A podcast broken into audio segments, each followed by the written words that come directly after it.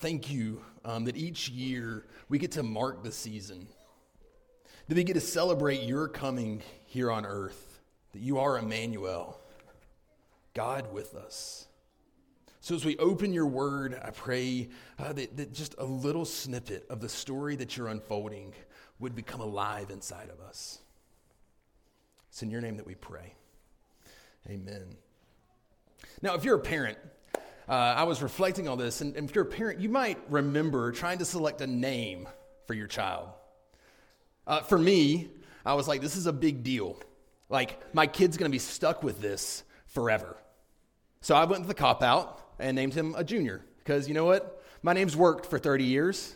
I think it'll continue to work for another 30 plus. Uh, so I went with the cop out. But I think there's a lot behind a name. There's more than we realize. I mean, even if you just look, there's volumes and volumes and volumes and volumes of books, there's websites, there's search engines, there's all this stuff that is all dedicated to helping choose a name. Even uh, the, the United Nations had a convention on the rights of a child. And they said the implications of carrying a name begin at the earliest moments of social being. That names help to establish an identity. And they also tie a child into a family's identity. So names aren't just like we're naming a dog. Like it's not just some identifier, it's like, hey, you, come here. But names mean something, there's power behind them. And this afternoon, uh, I'm going to open up here to Matthew chapter 1. And if you know anything about the book of Matthew, it opens up with this genealogy. So it goes from Jesus all the way back to Abraham, connecting him into the line of David, which is fulfilling a prophecy. But we're not going there. What I want to look at is his father, Joseph, who is engaged and in, in uh, first century Israel, engaged would be essentially what we would consider married they just weren't living together yet. Uh, so there's a lot of commitment there. And he finds out this woman that he's betrothed to is pregnant. And this is what it says starting in verse 18. It says, Now the birth of Jesus Christ took place in this way. When his mother Mary had been betrothed to Joseph, before they came together, she was found to be with child from the Holy Spirit. And her husband Joseph, being a just man and unwilling to put her to shame, resolved to divorce her quietly. But as he considered these things, behold, an angel of the Lord appeared to him in a dream, saying, Joseph, son of David, do not fear to take Mary as your wife, for that which is conceived in her is from the Holy Spirit. She will bear a son, and you shall call his name Jesus, for he will save his people from their sins. And this and all this took place to fulfill what the Lord had spoken by the prophet. Behold, the virgin shall conceive and bear a son, and they shall call his name Emmanuel, which means God with us. So here, here we find Joseph confronted with the fact that the girl that he's betrothed to is pregnant, and he's like, Well, it's not mine. And, and Mary's telling him, like, the Holy Spirit's come to me. This is the Holy Spirit's baby. It's like, all right, here, here's what we're going to do. We're just going to take care of this quietly. Like, I don't want to make a big scene. this, this, isn't something to make a deal about. Like, we're just going to take care of it quietly and, and not make a deal about it. But then he has this dream. And the angel comes to him and he tells him what's really up. He's like, hey, this is actually, I conceived of the Holy Spirit. She's not lying to you. And I want you to name him Jesus because he has a job to do. And he fulfills, talks about fulfilling the prophecy from Isaiah that they shall call his name Emmanuel.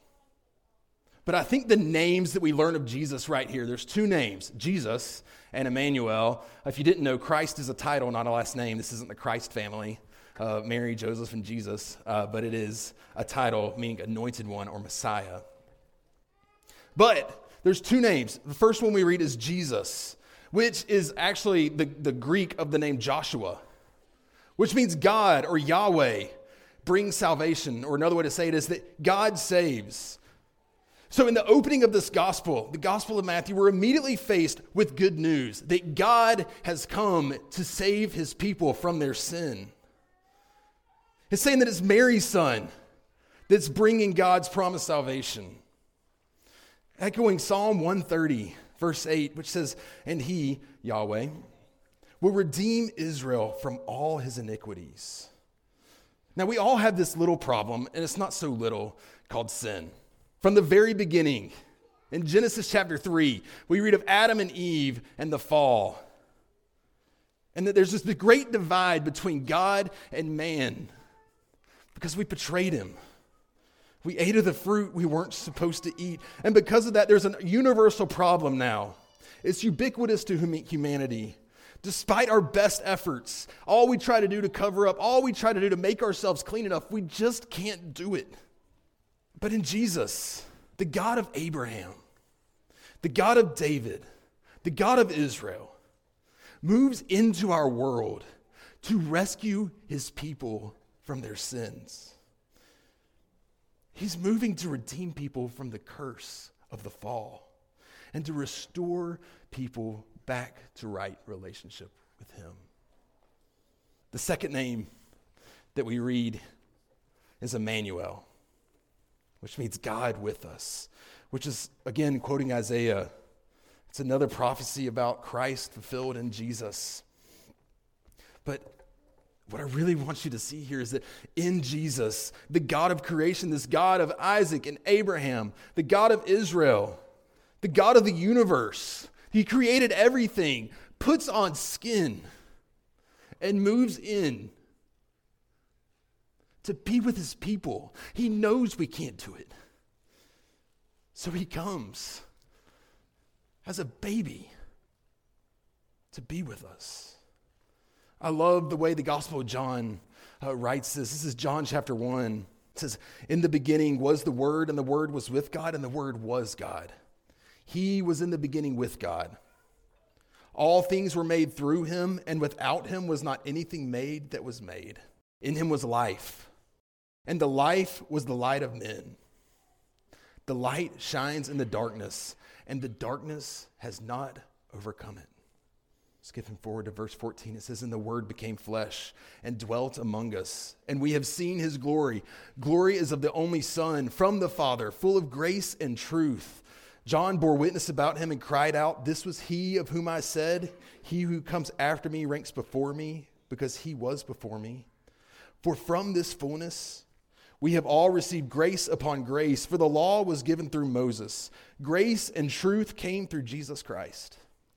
No one has ever seen God, the only God, who is at the Father's side. He has made him known. In this Christmas season, I know I'm excited about tomorrow, opening presents, spending time with family, eating a good meal, all the traditions that come around with that. Like, but I want us to keep in mind what we're actually celebrating. Like, I don't think we realize it because the season's marked by so much frill, so much extra stuff going on. It's, it's the busiest season of all, is what I said last Sunday, which is true. And we get caught up in the story, which is great. The story is awesome of Mary and Joseph going to Bethlehem and Jesus' birth and, and all these people coming to see him. But the reason, the reason it's such a big deal is because this is a cataclysmic event in history. It's a big deal because God is with us. And it communicates so much because this is not a God who is far off, removed from his people. It's not a God who is smiting and saying, be good enough, try harder, and do more. But it's a God who loves and adores and cherishes his people. It's so much so that he stepped out of heaven and into earth to put sin on himself, to die for us, to redeem us from the curse, so that we might be fully alive with him. I know the season is joyful for many, but it can also be really hard for others. It's marked with longing and loss, the what ifs, the what could have beens, the missing of loved ones. This, this idea of Emmanuel, God with us, does not stop when Jesus went to heaven to be with the Father. But we get to look forward to a second advent, a second coming of Christ, where all is going to be made right. And we get to live in hope as we await him and his return, where we will finally get to dwell with God in glory for eternity. As I close, uh, there's been a song that's kind of a Christmas song, not really a Christmas song. It's kind of just a, a song song that, that goes through the, the, the, story of Jesus in each verse. And the last verse uh, says this It says, Now he's standing in the place of honor, crowned with glory on the highest throne, interceding for his own beloved, till his Father calls to bring them home. Then the skies will part as the trumpet sounds hope of heaven or the fear of hell. But the bride will run to her lover's arms, giving glory to Emmanuel. Let me pray for us. God, thank you that you are Emmanuel, that you, you are not far off and removed and distant, but that you entered into the story. And you invite us to be a part of your story. Thank you that you give us a season each year to celebrate your coming, to celebrate who you are and what you've done. Be with us as we're with family, as we celebrate. But be with those who are longing and hurting, Lord. It's in your name that we pray.